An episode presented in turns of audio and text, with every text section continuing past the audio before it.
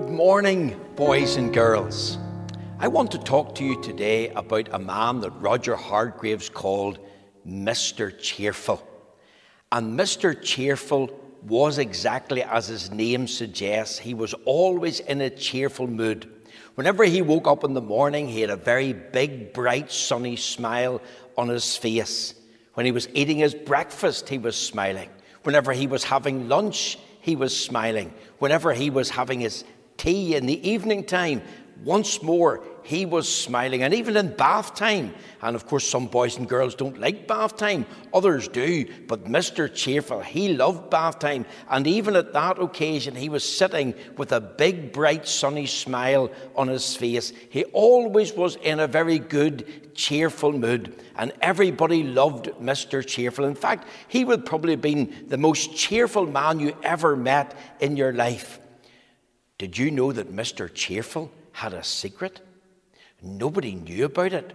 Well, not yet. And he kept that secret under his hat. One day, Mr. Cheerful, he went for a walk. And he walked past this lady. And her name was Miss Little Splendid. And she said to him as he walked past, saying, Hello, little Miss Splendid. She said, How rude! How dare you? Do you not know to tip your hat to a lady? Well, he blushed. He got embarrassed. Mr. Cheerful said, I'm very sorry, but um, I-, I can't lift my hat. Why not? She said, That's very rude of you not to lift your hat to a lady. Uh, and he stuttered and he went on a little bit and he, he, he then eventually he said, Well, it's because I'm not very good looking. And she said, But that doesn't matter whether you're good looking or not. It's rude not to lift your hat to a lady. So eventually he lifted his hat, and do you know what the secret was, boys and girls? He had three hairs sticking up out of the top of his head from under his hat. And she said to him, Your hairs are not what makes you lovely. It's your smile that we all appreciate. And once Mr. Cheerful heard that, well, he regained his smile and he beamed brightly at her and he bid her good day. He put his hat back on and then to every other lady, he tipped his hat. He wasn't worried whether people looked at him with three hairs or not. He again was very, very cheerful. And everybody, of course, loved Mr. Cheerful, as I have told you. And they all said, hats off to Mr. Cheerful for letting us into his big secret. And boys and girls, I was thinking about Mr. Cheerful. Is the word cheer mentioned in the Bible? Is the word cheerful mentioned in the Bible? And the answer is yes. There are 17 references in the Bible to the word cheer. And what I want to do this morning is this I want to introduce you to the real Mr. Cheerful. I have told you about Mr. Cheerful as told by Roger Hargreaves, but the real Mr. Cheerful is in the Bible. And his name is none other than the Lord Jesus Christ himself. On three separate occasions, he said to his disciples, using the word cheer. And this is what he talked to them about. He talked, first of all, about forgiveness of sins. The Bible tells us on one occasion he was in a house in Capernaum, and there was a lot of people there. The religious leaders were there, the elders of the town were there, the scribes and Pharisees were there to listen to the Lord Jesus. You can imagine the important people were in the front row. And the Lord Jesus was teaching and preaching about the kingdom of God inside this house. And there was a large crowd. In fact, there was so big a crowd that nobody could get in through the door. Well, in Capernaum, there was a man, we don't know his name, he was sick of the palsy. That, that means he couldn't move his arms and his legs. He couldn't walk. He, he could still talk and communicate with his friends. But all day long, he just lay on his bed, and his bed was like a, a, a single mattress. And he had four friends in that town and they wanted to get him to the Lord Jesus. So what they did was they carried him to the door. You could almost hear them saying, Excuse me, let us through, please, sick man here. But of course, nobody budged. The crowd was so packed together and they were listening intently to the Lord Jesus and they weren't really listening to what these friends were saying. So they couldn't get in through the door. Now, they didn't give up, they didn't go home. They decided, We'll get him in another way. And in Capernaum, the houses were flat. They had a set of concrete stairs or stone steps up to the roof. These four friends somehow managed to get their friend on the bed of, of, of sickness up to the rooftop. They, they began uh, scraping away the, the, the clay and the straw. They, they be, made a hole then, and you could just imagine the people inside. The Lord Jesus preaching and teaching. And then all of a sudden, the dust begins to fall. And then bits of rubble and straw begin to fall. And you can just imagine the people looking up. What on earth is happening? And there's a hole opens up on the roof. This man, sick of the palsy, he's laid down into the uh, feet of the Lord Jesus. And the Lord Jesus immediately says to him, Son, be of good cheer thy sins be forgiven thee. See, the first thing he talked about this man who was sick of the palsy was about forgiveness of sins, because the Lord Jesus recognized that even though the man was sick, he had a greater sickness, and that was the problem of his human sinfulness.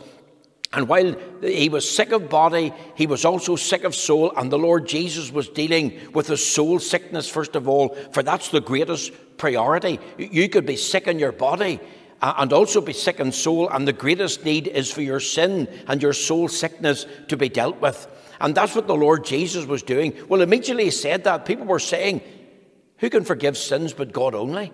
This man speaks blasphemy. That's what they were thinking, the religious leaders, the elders, the scribes, the Pharisees. So the Lord Jesus said to them, Is it easier to say to the man sick of the palsy, Son, take up thy bed and walk, or thy sins be forgiven thee? That you may know that the Son of Man hath power on earth to forgive sins. He said to the man sick of the palsy, Son, take up thy bed and walk. And immediately the man got up. He started to walk. He rolled up his mattress, he put it under his arm, and he walked out through the door. You see, that's the first thing that the Lord Jesus does. He comes alongside to give us cheer. He's the real Mr. Cheerful, and He talks to us about forgiveness of sins. Do you know forgiveness of sins, boys and girls? Can you lay your head on the pillow and say, It is well with my soul that all your sins, past, present, and future, are under the power of the precious blood? Do you know the Bible says, In whom we have redemption through His blood, even the forgiveness of sins according to the riches of His grace? And I want to tell you, it's the greatest gift of all. Even a greater gift than bodily healing, the gift of knowing that all your sins are forgiven, that they're under the power of the precious blood, and that you can sleep and you can have peace in your soul because your sin problem has been dealt with. Has your sin problem been dealt with? Have you confessed your sin? Have you asked the Lord Jesus to become your Lord and Savior? Do you know that God has put all your sin in the sea called forgetfulness with a big sign up? No fishing.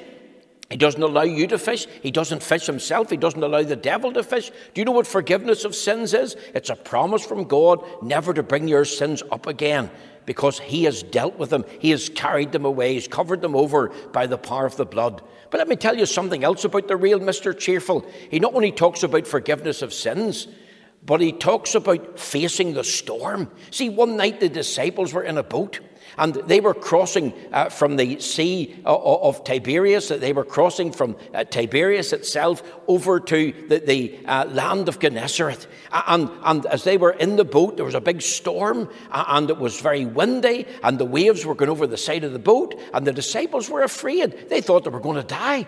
And, and, and the Lord Jesus wasn't with them, and they were really overcome with their fear. And then all of a sudden, in the fourth watch of the night, there was a person came walking in the waves, and it was none other than the Lord Jesus. They thought it was a ghost, and they were really, really afraid, petrified. And the Lord Jesus said, Be of good cheer. It is I.